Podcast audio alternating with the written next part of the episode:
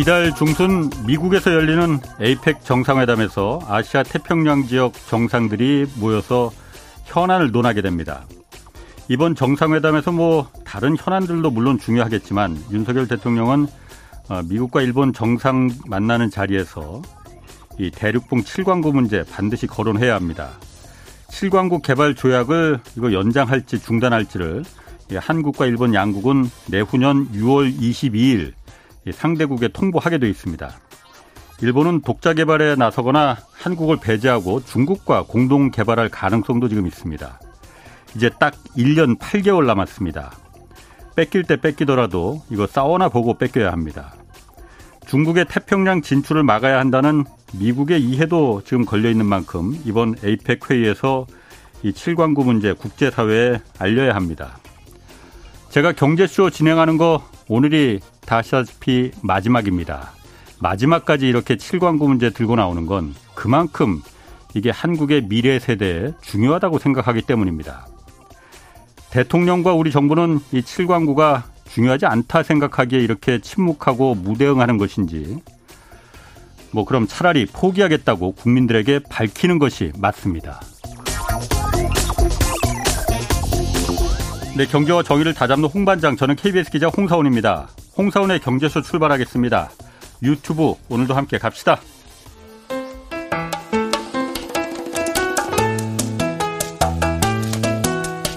대한민국 최고의 경제 전문가만 모십니다. 어렵고 지루한 경제 프로그램은 거부합니다. 유익하고 재미있는 홍사운의 경제쇼. 네, 홍사운의 경제쇼 제가 진행하는 건 어, 아시는 분 다 아시겠지만 오늘이 마지막입니다. 그래서 뭐 오늘 마지막 출연자가 누구냐 그 문의 하시는 분들이 정말 많았는데 아 이거 오늘 조합이 이거 정말 오해받기 딱 좋은 조합입니다. 정치가이자 경제학자 유승민 전 국민의힘 의원 나오셨습니다. 안녕하세요. 예, 안녕하세요. 마지막 방송이라서 섭섭합니다. 아니 뭐 섭섭한 건 둘째치고 예. 아 이거 뭐 이 조합이 정말 어, 뭐 하나 차리신다면서 지금. 아니요, 우리 조합이 어땠어요? 오해하시지 말기를 하여튼 간에 그, 그 바라고. 네, 네. 자, 오늘 마지막이니까 예. 그 유 의원님 저희가 제가 오신다고 해서 어 마음이 막 설렜습니다, 어젯밤에. 아이고, 예. 저, 아니, 저는, 저는 조금 정말 섭섭했습니다. 예. 예 뭐. 예. 장강의 물은 그렇게 흘러가는 겁니다, 원래. 예, 그렇습니다. 예. 자, 김포시부터 좀, 네네. 뭐, 워낙 얘가 지금 핫해서, 예. 이것부터 좀 물어볼게요. 예. 어, 일단 이게 김포시 서울로 합병해서 메가 서울로 만든다는 게, 예. 이 예전부터 어쨌든 그, 그 당에 계셨잖아요. 예. 계시, 계시잖아요. 옛날부터 있었던 건지 아니면 지금 이번에 뭐, 강서구에서 선거 때문에 급하게 뭐 나온 건지, 어떻게 된 건지 좀 아세요? 갑자기 튀어나온 거죠. 제가 24년째 이 당에 네. 있었는데 예. 갑자기 튀어나온 거고 서울 부근에 인구가 밀집된 이 소위 말 베드타운 같은 네. 그런 도시들이 굉장히 많잖아요. 그렇죠. 그런 네. 도시마다 서울로 편입 이야기는 그 도시 안에서는 간혹 있었습니다. 그렇죠. 그렇지만 뭐 여당이 네. 이거를 뭐 지금 당론으로 추진하겠다. 네. 아니면 정부가 공식적으로 추진하겠다. 네. 이거는 그동안 없었죠. 그러니까 네. 강서구 재보궐선거 패배 이후에 네. 어 수도권이 굉장히 위기니까 총선 때 어, 그러니까 갑자기 총선 전략으로 음. 나왔다고 봐야죠. 음. 그러면은 뭐 생각은 다 다르겠지만은 네. 강서구 아 이제 김포시에 계신 분들 생각도 다르고 다른 뭐 부산에 계신 분들, 광주에 계신 분들 생각 다 있을 테니까 유 의원님 생각은 메가 서울로 키우자 하는 건데 이거 어떻게 바람직한 겁니까 어떻습니까? 저는 정치한 사람 누구보다도 그동안 인구 소멸, 인구 네. 위기 그렇죠.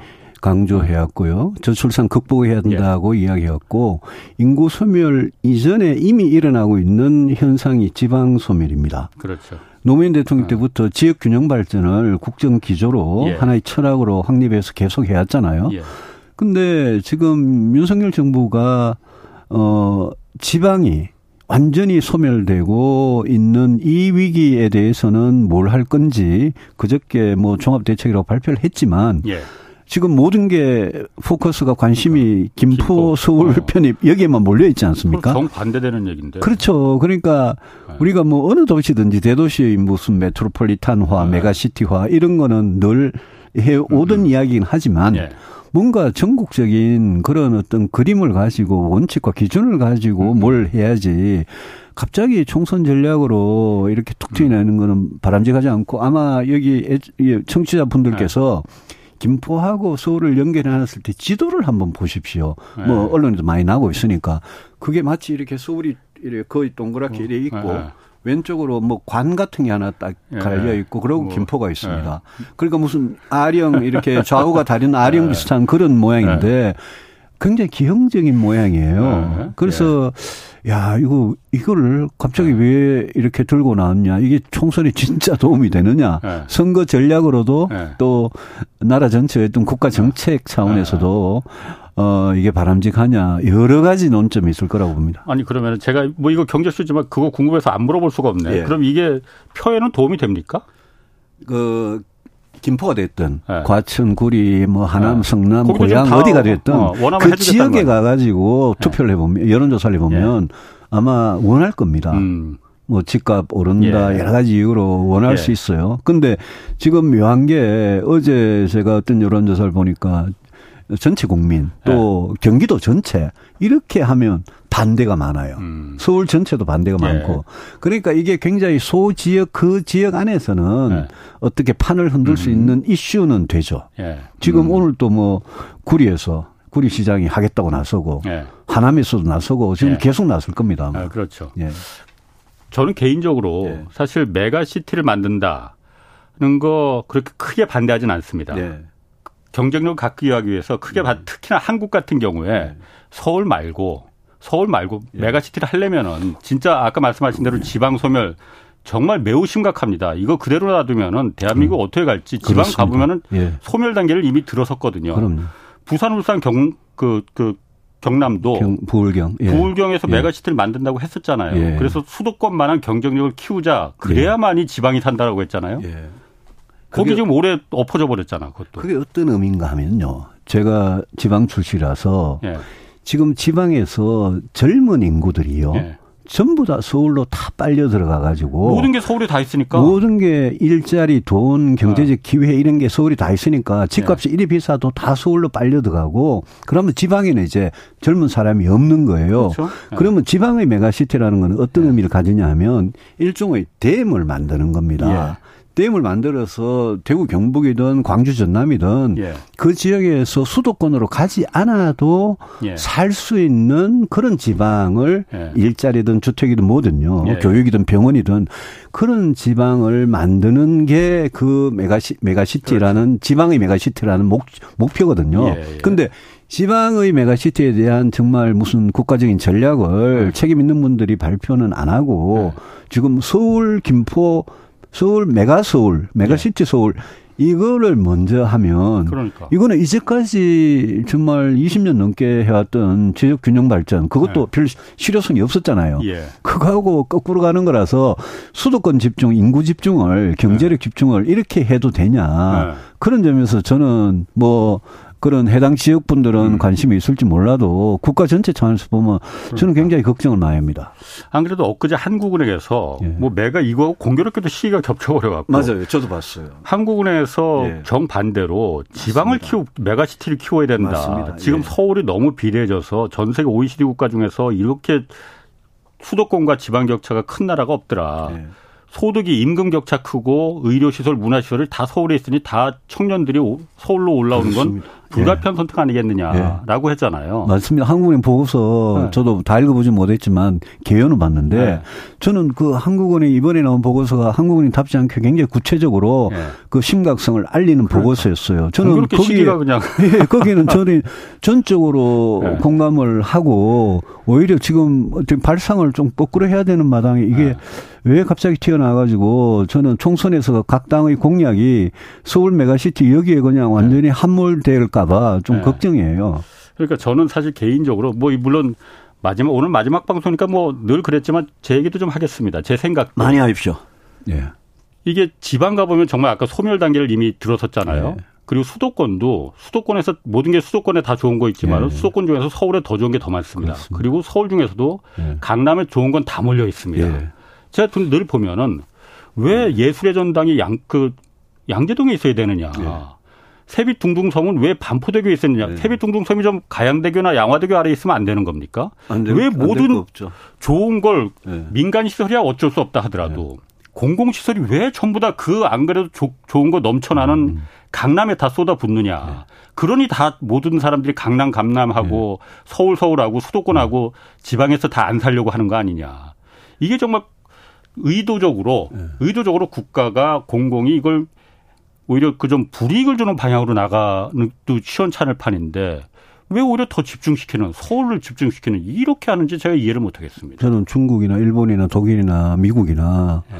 소위 뭐 좀 부러워하는 선진국들을 보면 네. 지방 거점 도시가 살아 있으면 네. 그러면 이게 인구 위기 문제, 저출산 문제, 그다음에 지방의 어떤 경쟁력 이런 차원에서도 굉장히 그게 중요한데 예. 우리는 서울 딱 하나예요. 일본만 예. 해도 뭐 오사카 교토 쪽이 있고 도쿄가 있고 도쿄로 블랙홀 현상이 생겨도 그래도 다른 거점들이 있거든요. 그렇죠. 우리는 그게 극도로 심한 게 이게 이 심한 게 인구 소멸하고 저는 직결된다고 보거든요. 예. 서울이 아까 제가 말씀드린 예. 서울의 청년들이 몰려와 가지고 비정규직으로 자기 20대 30대가 소비가 되고 그리고 버려지는 그런 현실에서는 어느 청년들이 집 가지고 결혼하고 아이를 낳을 수 있겠습니까? 예. 이거 깨주는 거는 그냥 시장에 맡겨놔서 될 문제가 아니거든요. 예. 그런 상, 그런 이제 전체적인 음. 큰 심각한 문제 안에서 김포의 서울 편입 음. 이게 딱 나오니까 야, 이거 뭐지 싶은 생각이 듭니다. 이게 그런데 가, 실현 가능성은 있는 건지. 왜냐하면 입법 그 서울이라는 걸 그 다른 지방자치를 편입하는 거는 예. 입법 절차나 행정 절차도 굉장히 거쳐야 되잖아요. 가능성은 있는 겁니까? 일단 선거 전에 틀린 거고. 지금 국회에서 의석이 적은 국민의힘이 특별법 만들어도 민주당이 네. 반대하면 안 되는 거고. 네, 네. 김포가 찬성해도 경기도가 반대하면 그것도 어렵고요. 아. 또 서울시가 반대해도 어렵고 여러 가지 절차 상으로 문제가 있기 때문에 예. 최소한 몇 년은 걸릴 겁니다. 그러니까. 그런데 우리가 김포시에 사시는 분들의 그 어려움을 생각해 보면 예컨대 뭐 지금 김포 골드라인 있지 않습니까? 그게 너무나 예측 교통 예측을 잘못해 가지고 심각하니까 예. 5호선하고 9호선을 김포 쪽으로 연장해 주는 문제. 예, 예. 그거는 정부가 정부와 국회가 마음만 먹으면 빨리 할 수 있는 문제거든요. 예. 그 그런 생활의 어려움을 해결해 주는 문제들을 먼저 좀 해야지 음. 이게 행정적으로 단순히 김포가 서울로 편입된다 이런다고 김포의 모든 문제가 해결이 되냐 예. 그거는 좀 김포에 계시는 분들도 좀 차분하게 생각해 음. 보셔야 음. 될 겁니다. 그렇군요. 뭐 하여튼 그 김포 문제는 뭐 여기까지 하고 예. 오늘 좀 다룰 거 좀 더 많이 있습니다. 예. 예. 그 한국 경제 지난 9월에 뭐 위기설이다 파다 했었는데 그랬죠. 그때 좀 예. 별다른 뭐 큰 문제 없이 지나갔어요. 지금 또 12월 위기설 뭐 이야기 나오고 뭐 물론 우리 경제 여러 가지 그 뇌관들 잔뜩 있습니다. 아 그런데 이게 한국 경제 위기 경제 위기로까지 이게 그 번지겠느냐? 네. 아, 유 의원님 경제학 박사시니까 네. 어떻게 생각하십니까? 저는 경제 위기 굉장히 걱정을 많이 하는 편입니다. 네. 9월 위기, 10월 위기 이런 것들이 있었던 거는 예. 컨대 PF 만기나 음. 예. 또 코로나 때 이렇게 기업들 빚을 이 원리금 상환을 연장해 준 유예 조치가 예. 끝나기 때문에 음. 그때 위기가 올 거다라고 예. 사람들이 예측을 했는데 그거를 윤석열 정부도 어쨌든 막아 보려고 예. 계속 부채를 연장을 해 주는 그런 걸 하는데 근데 가계 부채나 기업 부채가 예. 정부가 은행을 동원해 가지고 금융기관들 동원해 가지고 예. 자꾸 이 원리금 상환을 연장해 주고 예. 부실이 부채가 부실화되는 거를 터지는 거를 막는 거를 네. 어느 정도까지는 막을 수 있는데 네. 그거를 계속 막을 수는 없습니다. 만약 그걸 그렇지. 어느 정부가 계속 막을 수 있다면 경제 위기라는 건 없는 거죠. 그렇죠. 위기는 부채의 부실화돼 가지고 대량 부도 같은 게 날 때 터지는 음. 건데 저는 가계 기업 쪽에서 예컨대 우리가 무슨 한계 기업, 좀비 기업 이런 예. 이야기 하지 않습니까? 예. 영업 이익을 벌여도 이자도 못 갚는 기업들 네. 이야기죠. 예. 그게 계속 몇 년째 지금 쌓여가고 있기 때문에 저는 늘 상시적으로 부실 기업은 퇴출을 시키거나 네. 워크아웃 쪽으로 보내는 그렇죠. 구조조정을 계속 해줘야 된다는 입장인데 경기가 안 좋고 수출이 안 되고 일자리가 힘들고 이러면 정부 입장에서는 단기적으로 성적을 유지하기 위해서 음. 그 기업들이 생명을 연장하는 조치를 자꾸 하게 되거든요. 예. 윤석열 정부도 똑같습니다. 지금 하는 음. 하는 게 예. 그래서 아 저는 이 위기가 뭐 9월 위기설이 맞다 틀렸다 보다. 음. 최근에는 한국은행 총재나 심지어는 뭐 저 경제관료 출신인 대통령 비서실장까지 나서가지고 음, 가계부채에 대해서 네. 계속 경고를 하고 있지 않습니까? 그러니까 김대기 비서실장이 가계부채 지금 위기에 빠지면은 예. IMF 몇십 배 지금 위기가 닥친다. 예. 갑자기 그 말을 해버렸어요. 갑자기 그런데 그 말을 했는데 네. 그 말을 할 자격이 윤석열 정부나 네. 그 비서실장 별로 없는 게 네. 그동안 계속 이렇게 부채 가계 부채를 증가시키는 부동산 정책이나 이런 걸 펴왔거든요. 그렇죠. 그래서 말할 자격은 없는데 네. 그 심각성을 깨닫고 네. 그게 IMF 위기 때 같은 위기로 번지지 않도록 하는 거는 굉장히 중요한 경제 네. 목표죠. 예. 근데 지금 어, 그 대통령 이 또 그 은행들 이자 장사 비판했잖아요. 네.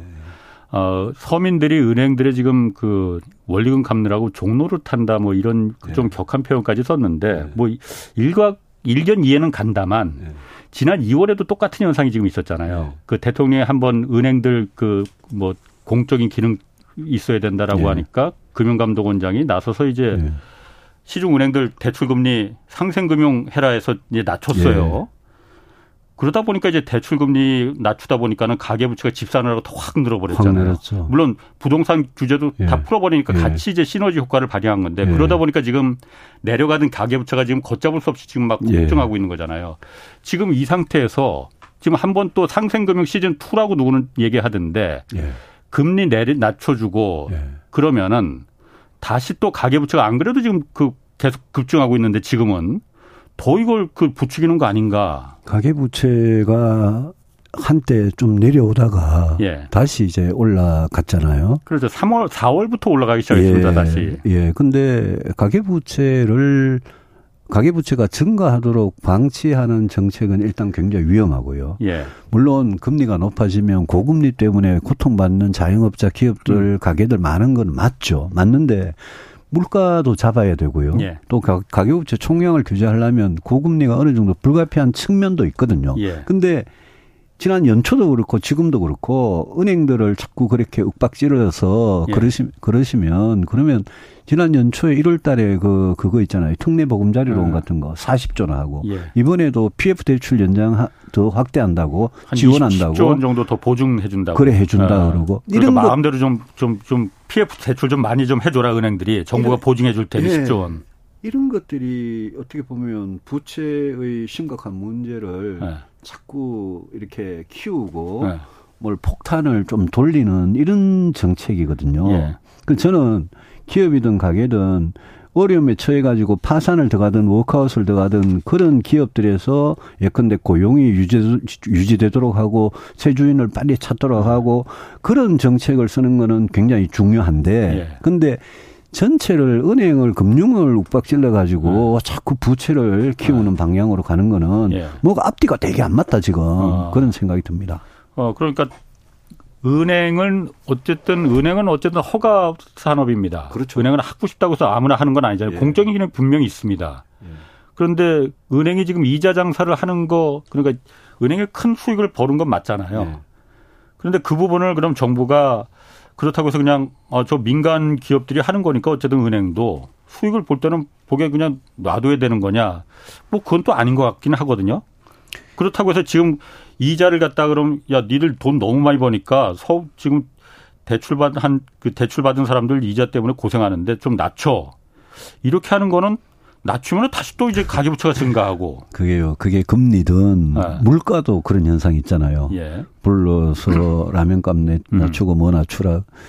근데 금리가 금리도 일종의 가격이거든요. 예. 금리도 일반적인 물가든 정부가 그런 식으로 통제해 가지고 하는 거는 잠시는 할 수 있을지 몰라도 예. 언젠가는 정부의 통제 때문에 내렸던 그 금리 그다음에 예. 그 그때 약간 손해 봤던 거 그걸 언젠가는 많이 하려고 음. 그게 다 나타나거든요. 예. 그래서 은행이 진짜 독과점이라고 예. 라 가지고 그 예대 마진 엄청나게 그걸로 진짜 돈방석에 앉아 있다. 예, 예. 그게 문제가 된다 싶으면 은행의 또 독과점 구조를 깨주는 뭐 음. 외국 은행한테 영업 뭐 영업 허가를 음. 더 해 주든지 독과점 구조를 깨주는 그런 식으로 해야죠. 그리고 음. 저는 대통령께서 너무 이런 데 나서 가지고 하는 것보다는 이런 거는 금융감독위원회나 공정거래위원회나 그러니까. 카카오 택시에 대해서도 이야기하셨잖아요. 네. 그런 부분에 맡겨놓고 대통령 좀 더 큰 개혁이나 큰 음. 정책에 대해서 해주셨으면 좋겠어요. 음. 대통령이 한마디 하면 바로 음. 은행들이 꼬리 내리고 바로 그러잖아요. 근데 아, 그게 얼마나 그렇지. 가겠어요. 아, 그렇지. 아, 그런데 제가 뭐 사실 제가 잘 모르지만 경제수한 이제 한 3년 가까이 하다 보니까는 짜잘한 지식들이 많이 쌓여갖고 이제 전문가가 되셨죠. 어. 그 그러니까 은행들이 예대 금리가 높아지고 아니 대출 금리 예금 금리가 높아지는 건 예. 시장 상황에 따라서 자연적으로 이렇게 높아지면은 예. 이걸 갖다가 강제로 관이 예. 내려라 말라 이렇게 하는 게 아니고 이것 때문에 고통받는 자영업자나 진짜 자영업자나 실제로 고통받는 어려운 분들 있잖아요. 예. 이런 분들은 그런 분들은 은행 금리를 낮춰서 도와줄 게 아니고 예. 그런 분들을 위해서 재정을 갖다 투입하는 게 예. 맞는 거 아닌가. 그러라고 국가가 있는 거 아닌가. 그게 이제 서민금융으로 그런 예. 분들을 돕든지 음. 아니면 재정이 예. 뭔가 이 타겟이 된 그런 분들한테 금리 차를 일부라도 보전해 준다든지 예. 이런 정책들이 있죠. 그래서 예. 그런 식으로 targeting 해서 하는 정책이 맞지. 예. 그거를 은행을 그렇게 대출금리 낮추려면 모든 은행이 다 그렇게 낮추면 그러면 이제 뭐 어렵지 않은 기업들도 엄청난 득을 보는 이런 구조가 되겠죠. 아니 그러니까 일단 은행금 대출금리가 낮아지면은 예.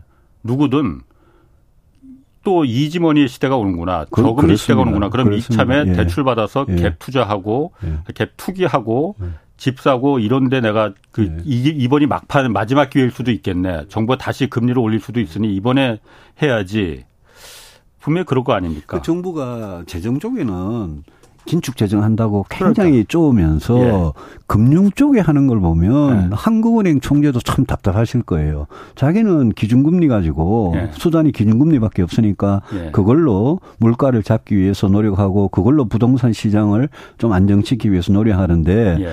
정부는 정부는 그냥 금융감독위원회 통해 가지고 아니면 대통령이 음. 직접 이런 식으로 하니까 예. 이게 한국은행이 하는 금리 정책하고 음. 통화 정책하고 예. 정부가 개입해 가지고 하는 거하고 약간 엇박자가 있어요. 그게 예. 계속돼 왔어요. 예. 그 그런 부분은 좀좀 좀 뭐라 그럴까요? 한국은행한테 좀 맡겨놨으면 좋겠어요. 근데 한국은행 총재도 예. 이청용 총재도 본인은 그러니까 한국은행 총재가 된 이유가 가계부채 줄이는 게 자기는 그것 때문에 지금 한국은행 총재가 됐다라고 예. 언급을 했었거든요. 예.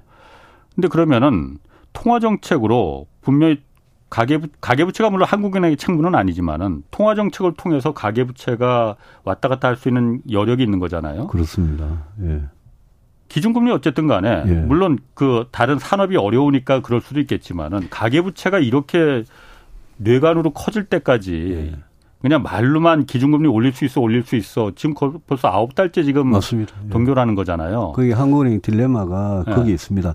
이제 워낙 경기가 안 좋으니까 예. 금리를 더 올리지는 못하지만 가계부채나 이런 걸 관리하기 위해서는 내릴 수는 없는 예. 뭐 물가를 생각하면 내릴 수는 없는 이런 상황인데 어떻게 보면 한국은행 한국은행이 가계부채 쪽에 좀 더 중점을 둔다면 금리를 약간 더 올릴 수도 있는 음. 저는 그런 상황 같습니다. 예. 다만 한국은행도 보면 정부하고 뭔가 엇박자가 안 날라고 그러는 건지 굉장히 정부 눈치를 많이 보는 것 같아서 말로는 가계부채를 음. 줄이는 게 자기가 한국은행 총재 된 목표다 이러면서 예. 또 실제 금리 정책은 그렇게 못 따라가는 것 같아요. 그러니까 그 예. 한국은행과 행정부는 그 분명히 독립 서로 독립돼서 어, 각자의 영역을 분명히 자기가 할 일을 해야 되는 건데. 그래서 하는 총재가 독립되는 게 중요합니다. 예. 그러니까. 예. 지금 독립돼 있지 않습니까, 그러면은? 하는이 법적으로는 독립돼 있죠. 근데 하는 걸 네. 보면 아 하느니 좀더 소신 있게 과감하게 해도 될 것 같은데. 근데 지금 이미 타이밍도 놓친 것 같아요. 타이밍 좀 놓쳤어요. 예. 예. 그렇지만 지금도 앞으로도 금리 정책은 계속 중요하죠. 예. 부채가 기업 부채, 가계 부채가 뭐 엄청나니까요. 예. 앞으로 저는 제가 아까 초반에 위기 예. 가능성에 대해서 심각하게 걱정하고 있다는 거는 이 위기가 한꺼번에 터지면 그거는 우리 경제한테 너무나 안 좋으니까 어떻게 보면 풍선이 너무 막 바람이 많이 들어가지고 빵 터지지 않도록 음. 중간에 계속 김을 빼주면서 공기를 빼주면서 네. 부실기업 구조조정을 해나가야 되는 게 중요한데 네. 그런 노력이 안 보여서 걱정이라는 겁니다.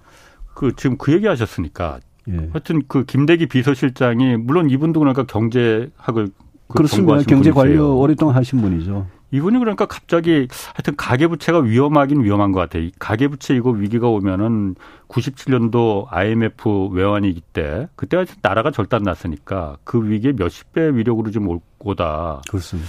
이 얘기를 그냥 한 겁니까? 아니면은 뭐가 의미가 있어서 한 겁니까? 이거 가계부채든 기업부채든 네. 부실화되면 그게 전부 다 금융기관의 부실이 되지 않습니까? 네, 네. 금융기관이 부실화가 되기 시작하면 그거는 이제 97년, 98년 겪었던 위기를 우리가 겪는 거거든요. 예. 근데 금융기관이 부실화되는 걸 막는 어떤 정부 정책이라는 거는 예. 부실이 너무 커지기 전에 예. 해야지 음, 음. 이게 어느 정도 한도를 넘어버리면 예. 뚝이 무너지도록 돼버리면 예, 예. 정부도 그때 가면 감당을 못합니다. 그래서 그런 위험성을 뒤늦게 한국의 총재는 약간 앞서 경고를 했는데 네. 대통령 비서실장이 뒤늦게 경고를 한 거로 음, 보고 음, 음. 저는 어 올해 내년도 뭐 좋아진다 그러지만 저는 쉽지 않다고 보는데 올해 내년에 큰 위기 발생 안 하고 다시 우리 경제가 경기 회복 단계로 갈 수 있으면 그게 제일 좋은 거거든요. 그렇죠. 네. 그렇게 되도록 하는 게 이제 네. 윤석열 정부의 능력이고 네. 그걸 그걸 잘 봐야죠. 그러니까 그 분모 소득이 커지면은 네. 부채가 좀 늘어나도 버틸 네. 수 있습니다. 그렇습, 그렇습니다. 근데 예. 지금 사실 3분기 우리나라 성장 지금은 조금 이제 반도체나 이렇게 조금 이제 좋아질 기미를 조, 이제 보인다고 하는데 예. 어쨌든 3분기 성장률만 보더라도 한국이 우리나라가 0.6% 1% 아래인데 좀 뭐 미국이나 중국의 절반 수준이거든요. 예. 올해뿐 아니라 내년도 이제 1%대 저성장 이제 계속 이어질 전망 외국 전망 투자 기관들은 다 그렇게 분석하고 있는데 예, 예. 그러면은 지금 민간이나 어 가게나 다들 지금 돈 안 쓰려고 하잖아요. 민간은 더더군다나 투자 지금 예. 안 하려고 하고 예. 불안하니까. 예. 근데 정부도 지금 어쨌든 내년 예산안도 그렇고 긴축 재정으로 어 들어갔단 말이에요. 예. 어? 없으니까는 세속 세금도 안 들어오고 예. 그러니까 아껴 써야 된다. 정부도 안 쓰겠다. 이게 맞는 거냐 그러면은 그럼 성장은 누가 할 누가 시키는 건가? 분모를 어떻게 키우나 소득을 부채가 가계 부채나 기업 부채가 심각한 이유는 위기의 원인이 되기도 하지만 예. 가계는 부채가 많으면 소비를 못 하는 거고 예. 기업은 부채가 많으면 원리금 갚는다고 투자를 못 그렇죠. 하는 거 아닙니까? 예. 그러면 소비와 투자가 안 되면 음. 성장이 될 수가 없으니까 그렇죠. 그럴 때 이제 정부 재정의 역할을 예. 우리가 요청을 하는 거죠. 예. 제가 제가 윤석열 정부의 재정 국가 재정 운영을 보면서 뭐 어려운 서민들 빈곤층 도와주고 이런 것 다 좋은데 네. 지금 경제가 굉장히 어려운 상황에서는 건전 재정 기조라는 거 있지 않습니까? 음. 그걸 한다 그러면서 지난해 감세를 해가지고 세금이 음. 더안 들어가지고 세수 결손 때문에 지금 난린데 예. 이걸 약간 길게 봐서 재정이 확대가 좀 필요할 땐 해라. 예. 엊그제 대통령께서 재정 확대 너무 하면 그 재정 때문에 돈이 풀려가지고 그게 고물가로 오히려 서민들한테 더 괴로움을 준다. 예. 그거는 재정이 엄청나게 풀렸을 때 이야기예요. 음. 그 아까 말씀드린 데 금융 쪽에서는 쓸데없이 부동산 가격 떨어지는 거 떠받친다고 금융 쪽에는 자꾸 풀어가면서 네. 재정 쪽에는 너무 긴축 재정, 음. 긴축 재정하고 추경은 절대 없다. 저는 너무 그런 걸 너무 심하게 강조하다 보면 그 일종의 도구마 같이 돼가지고 음. 오히려 재정이 역할을 해야 될 때 제 역할을 못하는 음. 그런 문제가 발생할 수 있거든요. 재정에 대해서 저는 윤석열 정부가 좀 더 약간 더 유연하게 예. 예? 어떨 땐 내가 돈 더 써도 된다. 음. 유연하게 그렇게 갔으면 좋겠다는 생각이 듭니다. 특히 올해 내년에. 예. 예. 아니 그러면은 행정 우리 행정부는 예. 왜 이렇게 긴축 재정을 고집하는 겁니까? 뭔가 꽂힌 것 같아요. 뭔가 문재인 정부를 아, 비판하는 음. 것 중에 하나가 예. 국가 부채가 채무가 400조 원 이상 음, 음. 늘었다. 예. 그게 역대 정부 몇 개 합쳐놓은 것보다 훨씬 더 많이 늘었다. 음. 코로나 때 사실 추경을 여러 번 많이 했지 않습니까? 그렇죠. 는 거는 아, 사실이죠. 예, 예.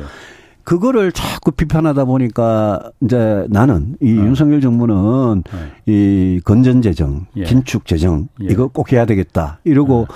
IMF 같은 데서 또 우리 사정을 뭐 100%잘 모르면서 자꾸 칭찬해 주고 이러니까 음. 긴축 재정이 맞나 보다 이래 그래 가는데 제가 말씀드린 대로 기업도 투자 안 하고 가게도 소비를 못 하면 그러면 정부가 꼭 필요한 경제의 어떤 마중물을 음. 이렇게 이 준다는 의미에서는 너무 긴축 재정 이럴 때 음. 하는 거는 예. 옳지 않다. 그래서 음. 추경이든 뭐가 됐든 야당이 뭐 한다고 그래서가 아니라 예. 경기의 어떤 변동, 급격한 침체 이런 데 음. 대응하기 위해서는 조금 조금 음. 유연하게 생각해 볼 필요가 있다. 제가 그유 의원님 뭐 어쨌든 그 경제학자 이전에 이제 정치가이시니까 그 네. 부분도 좀 제가 좀 의견을 좀 묻고 싶습니다. 네. 추경하는 거 뭐 이렇게 국채 늘려 발행하는 거는 어쨌든 정부의 그 빚이 늘어나는 거니 네. 그 부분에 대해서 이제 지금 정부가 좀 알레르기적인 반응을 보여서 굉장히 안, 안 하겠다 그냥 굉장히 거기 꽂혀 있죠. 어, 예. 그러니까 차라리 안 쓰겠다. 예. 어 그렇다면은 방법은 그거 말고도 있잖아요. 그럼 어쨌든 아까도 잠깐 말씀하셨지만은 올해 감세해 준 거, 특히 부유층들에 대부분 이제 감세를 많이 해줬잖아요. 그 부분 물론 정치인들 증세라는 거 입 밖에 꺼내는 거펴 떨어지니까는 잘 안 그 싫어 입 밖에 안 꺼내려고 합니다. 근데 저는 꺼낼 수 있는 거잖아요. 저는 기자니까. 예. 방법은 그럼 증세에서 어쨌든 정부가 쓸 돈이 있어야 하겠 하니 그럼 증 증세는 하지 않더라도 깎아준 세금이라도 다시 원복시키는 거라도 해야 되는 거 아닌가? 그거는 왜 생각을 안 합니까? 그러니까 작년에 2022년에 네. 예산 통과시키면서 그때 감세해 준게 네. 물론 지금 법인세, 부가세 이런 게 안 들어오는 게 감세 때문에 만, 만은 아니에요. 예. 경기가 음. 워낙 안 좋으니까 음. 안 들어 뭐 세수가 줄어든 측면이 분명히 있죠. 예. 그게 1번 원인이지만 작년에 감세는 잘못됐죠. 타이밍상. 예. 예. 왜냐하면 감세를 하면 뭐 반도체 같이 원래 영 안 좋았던 쪽은 뭐 도, 예? 뭐 감세 영향을 별로 안 받지만 예. 자동차나 조선이나 음. 원래 좋았던 음, 음. 산업들은 감세 때문에 세금 안 낸 측면이 분명히 많거든요. 예. 그 세수가 이렇게 부족한데 음. 왜 이럴 때 감세를 하냐. 음. 근데 경기가 지금 안 좋기 때문에 지금 증세로 쉽게 꺼내기는 힘들 겁니다. 예. 다만 윤석열 정부에서 세수 결손 문제가 해결될 때까지는 음. 더 이상 감세는 할 수가 없다 지금 음. 상황이. 예. 증세 문제는 그거는 뭐 참 쉽지 않은 건데 예. 정부가 여, 야당을 설득해서 우리가 증세를 하지 않으면 예. 정부가 꼭 써야 될 재정. 예. 그 다음에 복지 같은데 예. 이런데 돈을 못 쓴다. 예. 세수 결손은 계속된다. 그러니까 예컨대 그게 뭐 법인세가 됐든 뭐가 됐든 예. 정세 합의를 좀 하자. 예. 그렇게 설득해야 될 상황이 올 수도 있어요. 음, 그런 상황이. 예.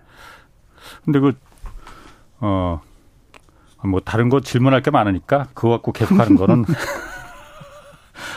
막판에 또 너무 그렇게 막 이렇게 막 제가 또 공, 그, 저쪽 공격하고 그런 것도 뭐 좀 안 좋은 것 같고. 이제 와서 왜 그러세요? 그러게. 정부가 국민연금 계약을 내놨잖아요. 예. 이 얘기도 좀 해야 됩니다. 예. 뭐 어쨌든 이거 맹탕이라고 해요. 뭐 중요한 뭐 누가 얼마를 더 내고 얼마를 받느냐 이게 중요할 텐데 그거 음. 이제 그게 가장 사람들 관심사인데 이 숫자는 하나도 없었어요. 일단 맹탕 맞습니까 이번에 개혁안이? 맹탕이죠. 어, 네. 저는 저는 사실 작년 올해 지난해에는 네. 윤석열 대통령께서 국민연금 계획하겠다 그래서 제가 칭찬을 했고 네. 올해 3월에는 네. 좀 이상하게 흘러가서 제가 아주 질타를 함했고 네. 이번에 종합운영 계획을 내놓은 걸 보니까 보건복지부가 네. 야이 사람들 해도 너무하다 문재인 정부 때 2018년 11월에 사지 선다형으로 국민연금 계획안을 내놔가지고 제가 그때 야당인데 이렇게 비겁하고 무책임한 정권이 있냐라고 그래서 뭐 강하게 비판을 했는데 예. 윤석열 정부는 처음에 아. 재정계산위원회에서 18개 이러더니 이번에는 마지막 내놓을 때는 24개 시나리오를 내놔가지고 아. 이거는 뭐 사지 선다가 아니라 24지 선다가 된 거예요. 아. 그건 하지 말자는 이야기죠. 아. 이거를 국회에다가 그냥 그 상태로 공을 넘겨버린 거예요, 지금. 네, 네. 이 국회라는 데가 여당, 야당이 공무원 연금이든 국민연금이든 이거 합의하기가 진짜 어렵거든요. 제가 해봐서 압니다. 네. 그러면 정부가 책임 있는 정부라면 우리 정부가 정부가 생각하기에는 청년들을 위해서 지금 중장년들을 위해서 앞으로 국민연금은 이렇게 하는 게 최선의 방안이라고 생각합니다.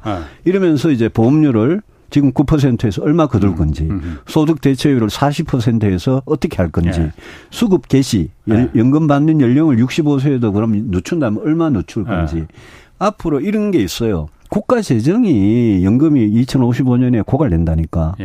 예. 국가 재정을 그때까지 좀 계속 조금씩 투입해 나가서 이걸 예. 연장하자 이런 의견도 있어요. 음. 그까지 포함해서 정부가 책임 있는 안을 내놔야지 음. 그래야지 국회에서 여야가 대화가 시작될 수 있거든요. 예. 지금은 국, 정부는 그렇지. 24개가 던져놓고 어, 국회. 맹탕 던져놓고 어. 국회에서는 내년 총선까지는 그 전부 다 입 다물고 아무것도 안 하는. 아무도 안 하지. 예.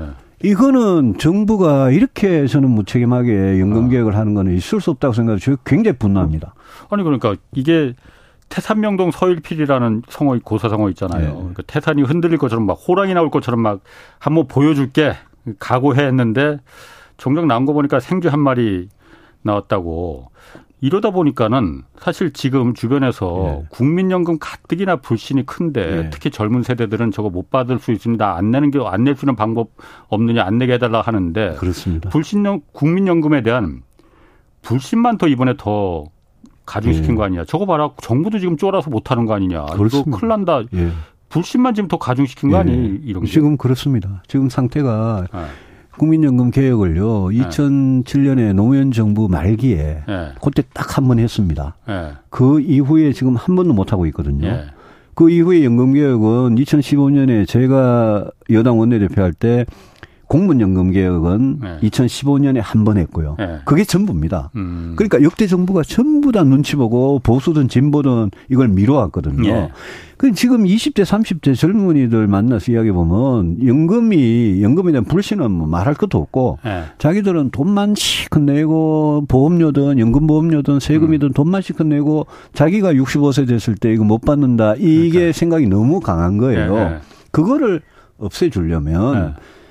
책임 있는 정부라면 또 그렇죠. 윤석열 대통령이 이 문제에 대해서 큰 소리를 얼마나 뻥뻥 쳤습니까? 그래 놓고 이번에 그렇게 비겁한 완전히 맹탕 네. 계획안을 내놓는 거 보고 저는 뭐 정말 정말 화가 많이 났어요. 네. 그거 가지고 총선하면 네. 총선이 불리하다고 아마 생각하는 모양인데 저는 그렇게 생각을 합니다. 그거는 국민들께서 네. 젊은 특히 젊은 세대는 굉장히 똑똑하게 이 문제를 본질을 잘 아세요. 네. 그러니까 국민들한테 자 보험료는 이만큼 올리고 그 대신 소득 대체율도 조금 올리는 방향으로 가면서 연금의 수급 연령은 뭐 예컨대 몇세 프랑스에서 뭐 그거 2년 놓쳤다가 난리 났잖아요. 예, 예. 근데 우리도 예. 뭐 그래 할 수밖에 예. 없다든지 그 대신에 지금 현 세대의 세금으로 재정을 얼마 네. 투입해서 2100년이나 뭐 2090년까지는 절대 기금이 고갈되지 않도록 해주겠다. 네. 이런 안을 내놓으면 저는 상당수 국민들께서 네. 납득을 할 수 있는 문제라고 생각합니다. 그냥 음. 비겁하게 도망간 거예요. 음. 그 그런 거는 도망가고 김포 서울에 편입시킨다 이런 거는 이제 네. 끄집어내니까 야, 이게 좀 심하다 이런 생각이 들어요. 그럼 혹시 그 지난번 그 강서구청장 선거가 결과가 반대로 만약 예를 들어서 그, 그 국민의힘이 이겼으면은 네. 구체적인 연금 개혁안이 혹시 나왔을라나요? 그러면은 자신이 뿜뿜해서 글쎄요. 뭐 워낙 크게 져가지고 그걸 그때 이겼다면이라는 어. 전제가 성립 안 하는데 뭐 그때 그, 이겼던 어. 졌던 간에요. 네. 이겼던 졌던 간에 이 개혁을 내년에 어, 윤석열 정부, 네. 국민의힘에 표를 많이 주셔가지고 우리를 국회의 다수당으로 만들어주면 네. 그때 가서 개혁하겠습니다. 네. 라고 연금이든 노동이든 네. 교육이든 저출산 문제든 그렇게 말하는 거는 그거는 맞지 않아요. 음. 저는 국민들께서 그런 맞습니다. 말에는 속지 않을 네. 거라고 봅니다. 맞습니다. 제가 좀 생각이 짧았습니다. 어, 그 질문을 안 했어야 되는 건데 괜히 했네. 노동개혁 이것도 역시 지금 중요한데 예. 저는 사실 이거 매우 중요. 제가 사실 노동에 대한 취재를 많이 했기 때문에 예. 이거 정말 중요하다고 생각하는데 진척이 전혀 없거든요. 예. 뭐 일단 주 52시간 지금 지금 근무제인데 이거 지금 다시 69시간제 한번 그때 한번 아뜨고 했었는데 예. 69시간으로 늘리는 논의가 지금 다시 나오고 있는데 이건 어떻게 생각하세요? 지금 줄여도 시원찮을 판인데. 하, 저는요. 저는 그 노동 개혁이 예. 노동시간 문제에만 파묻혀 있는 것부터 못마땅합니다. 그렇죠. 어, 이건 정말 그 곁가지입니다. 네, 왜냐하면 어. 노동개혁에서 제일 중요한 거는 지금 어떻게 하면 음. 정규직 비정규직 대기업 중소기업 바로 그겁니다. 예? 이 아. 차이를 네. 이 노동시장 이중 구조라고 그러죠. 네. 이 격차를 어떻게 해소할 거냐. 네. 우리나라만큼 격차가 심각한 나라가 없습니다. 예. 그건 대만이고 일본이고 뭐 미국이고 다 우리나라만큼 이런 데가 그렇죠. 없습니다. 그 격차를 해소하는 게 저는 제일 중요한 목표고 그걸 위해서는 그러면 어떻게 할 거냐. 그걸 위해서는 지금 경사노위라고 있지 않습니까? 예, 예. 경제사회 노동 예. 경산업위의 위원장이 이제 김문수 위원장이라는 네. 그분인데 그분 지금 뭐 하고 계신지 모르겠어요. 이거는 네. 이 정부가 나서 가지고 네. 기업도 양보하고 네. 노동계도 양보해 가지고 네. 노동 시장은 좀 더 유연하게 만들되 네. 사회 안전망을 더 튼튼하게 음. 보장하면서 예. 이 이중 구조를 해소해 나가자라는 큰 목표를 가지고 그렇죠. 막 이렇게 스크럼을 짜고 네. 협치를 해가 나가도 이게 해결이 잘 안 되는 건데 예. 근데 진짜 부러워하는 선진국들은 그 문제를 다 해결했거든요. 예. 우리는 해결을 못 하고 있거든요. 그러니까. 근데 노동개혁이 노동시간 60시간이냐 69시간이냐 거기에 딱 묶여 가지고 어. 저는 노동 시간을 약간 플렉스블하게 음. 늘리면서 특히 뭐 스타트업이 됐든 음. R&D 쪽이 됐든 뭐 아니면 계절적으로 수요가 왔다 갔다 이렇게 진폭이 음. 심한 그런 산업에서 그렇게 할 수는 있다고 생각합니다. 예. 근데 지난번에 첫 단추를 깰때 음. 69시간 가지고 굉장히 잘못된 시그널을 줘 가지고 네. 그 개혁의 동력을 상당히 잃어버렸거든요. 예. 그래서 저는 대통령께서 노동개혁 무슨 노동개혁을 하시는 건지 네. 그 궁극적인 목표가 뭔지 예. 그거부터 또 다시 좀 음. 보고를 받으시고 윤석열 정부의 노동개혁이 뭐 마치 뭐 69시간 그거 하나밖에 없는 것 같은 보에 비춰지는 아. 이 상황은 좀 깨야 된다고 봅니다. 말씀하신 대로 정규직 비정규직 네. 이 노동 구조가 이중화된 예. 아주 잔인한 이중 구조가 한국 사회는 잔인하게 돼 있잖아요. 예. 이 부분을 어떻게 깰 것이냐. 물론 이 부분이 예. 어, 대기업의 그 노조 예. 탄탄한 그야말로 그 우리가 흔히 말하는 강성 노조, 예. 귀족 노조라고 부르는 거 예. 일부 저는 귀족 노조 있, 다고 봅니다. 예. 그 부분 때문에 정규직과 비정규직이 구, 완전히 이렇게 잔인하게 구분이 되는 거거든요. 이 부분을 어떻게 할 건지가 그렇습니다. 그거 하려면 음. 저는 그 민주노총이 됐든 한국노총이 됐든 네. 그분들을 대통령이 음. 만나서 자 우리 이거 타개하자. 예. 어, 당신들이 지금 이 노동시장 이중 구조에 대해서 예. 당신 책임이 있지 않느냐. 분명히 있습니다. 그럼 우리 해결하자. 아, 예.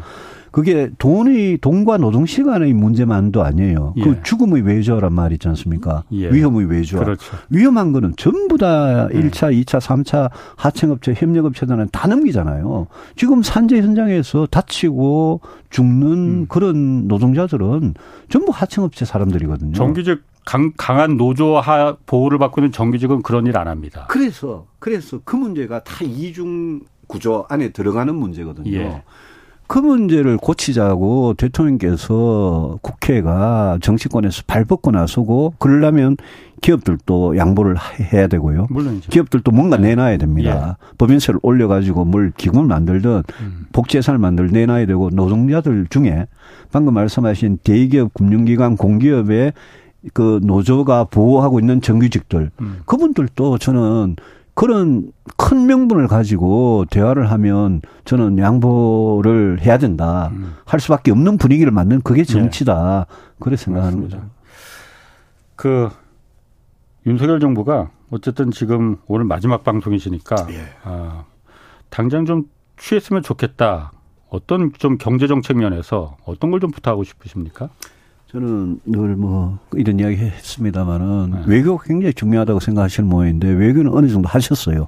그러니까 해외 좀 그만 다니시고 이제는 경제, 민생 네. 그 중에 네. 특히 사람들한테 제일 와닿는 네. 부동산 가격 내려가는데 그 제발 내려가는 거 다시 올라가도록 떠받치지 말고 어. 방금 노동 예 이거 좀 그렇죠. 이중구조 해결하시고 예. 교육 개혁도 무슨 뭐 무슨 킬러 문항이고 어. 뭐 이런 게 문제가 아니고 예. 교육 계획이 진짜 진짜 중요한 교육 계획은 따로 있거든요. 예. 그다음에 저 제일 중요한 거는 대통령이 지금 골든타임 지나고 있습니다. 인구 위기 문제 음. 이 정도 정책으로는 정말 정말 택도 없어요. 예. 그 인구 위기 문제 저출산 극복하기 위해서 예. 역대 정부하고는 완전히 다른 진짜 이거는 드라마틱한 그런 정책 변화. 예. 그런데 대통령께서 집중해 주시면 예. 그럼 국민들께서 박수 많이 치지 않겠습니까? 음. 그런 문제를 놔두고 지금 너무 지엽적인 부분을 그리고 대통령께서 대통령이 너무 좀 그 구체적인 부분을 이렇게 지적하는 거 지금 뭐그 아까 킬러 문항도 그렇고 뭐 69시간 뭐 이런 게 그 맞는 건지 그건 어 뭐 그게 맞는 건지 그건 잘 모르겠습니다. 저는. 대통령이 될때 음. 처음에 큰 그림이 없었다고 하더라도 이제 이제는 음. 좀큰 그림을 가지고 남은 임기를 좀 추진했으면 좋겠습니다. 예. 자 오늘 여기서 마치겠습니다. 아유, 제가 제가 마지막 방송에 이래 와가지고 네. 정말 섭섭하고요. 어, 또 어떻게 보면 영광이고 그동안 감사했고 네. 무슨 일을 하시든 잘 되시기를 네. 기도하고 응원하겠습니다. 저야말로 유승민 의원님 하여튼 생각이 저랑 다른 부분도 많이 있습니다. 네. 그렇지만은 그 생각의 다름이 한국 사회를 강건하게 만드는 거니까 그렇습니다. 큰 정치 하시기 네. 기대하겠습니다. 고맙습니다. 고맙습니다. 예, 고맙습니다.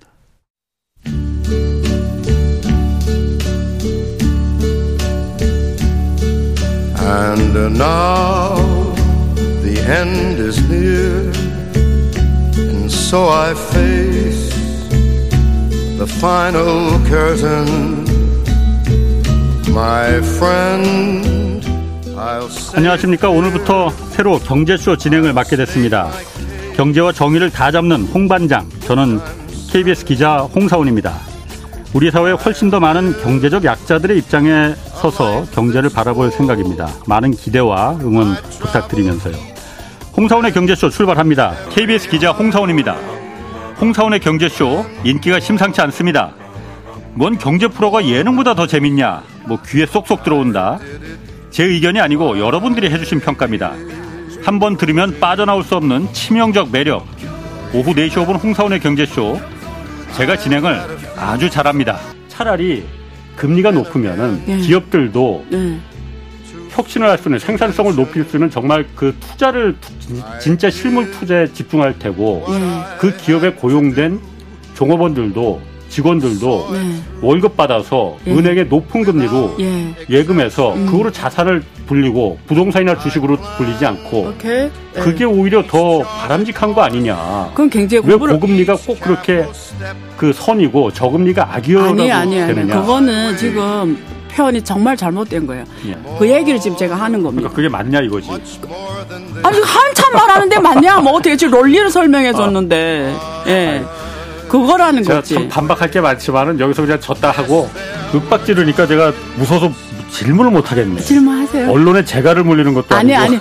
공정한 경쟁, 투명한 평가로 개천에서도 용이 날 수 있다는 믿음을 줄 수 있어야 우리 세대의 이 잔인한 임금의 격차를 다음 세대까지 물려줄 수는 없지 않겠습니까? 모두에게 정의로운 그런 그런 땅을 물려줘야 하지 않겠습니까?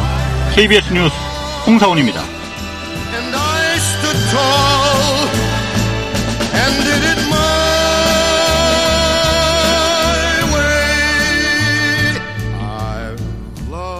네.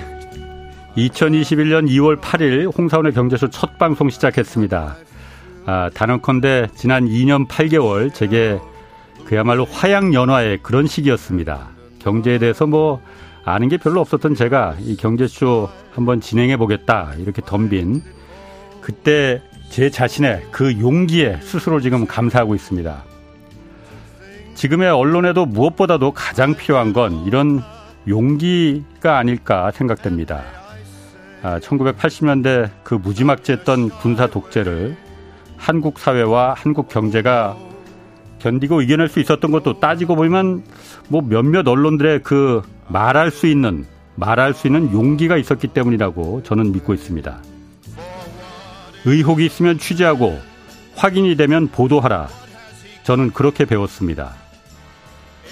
KBS뿐만 아니라 대한민국의 모든 언론인들이 이 한국 사회, 한국 경제를 위해서 더 큰 용기를 아, 가져주길 희망하겠습니다.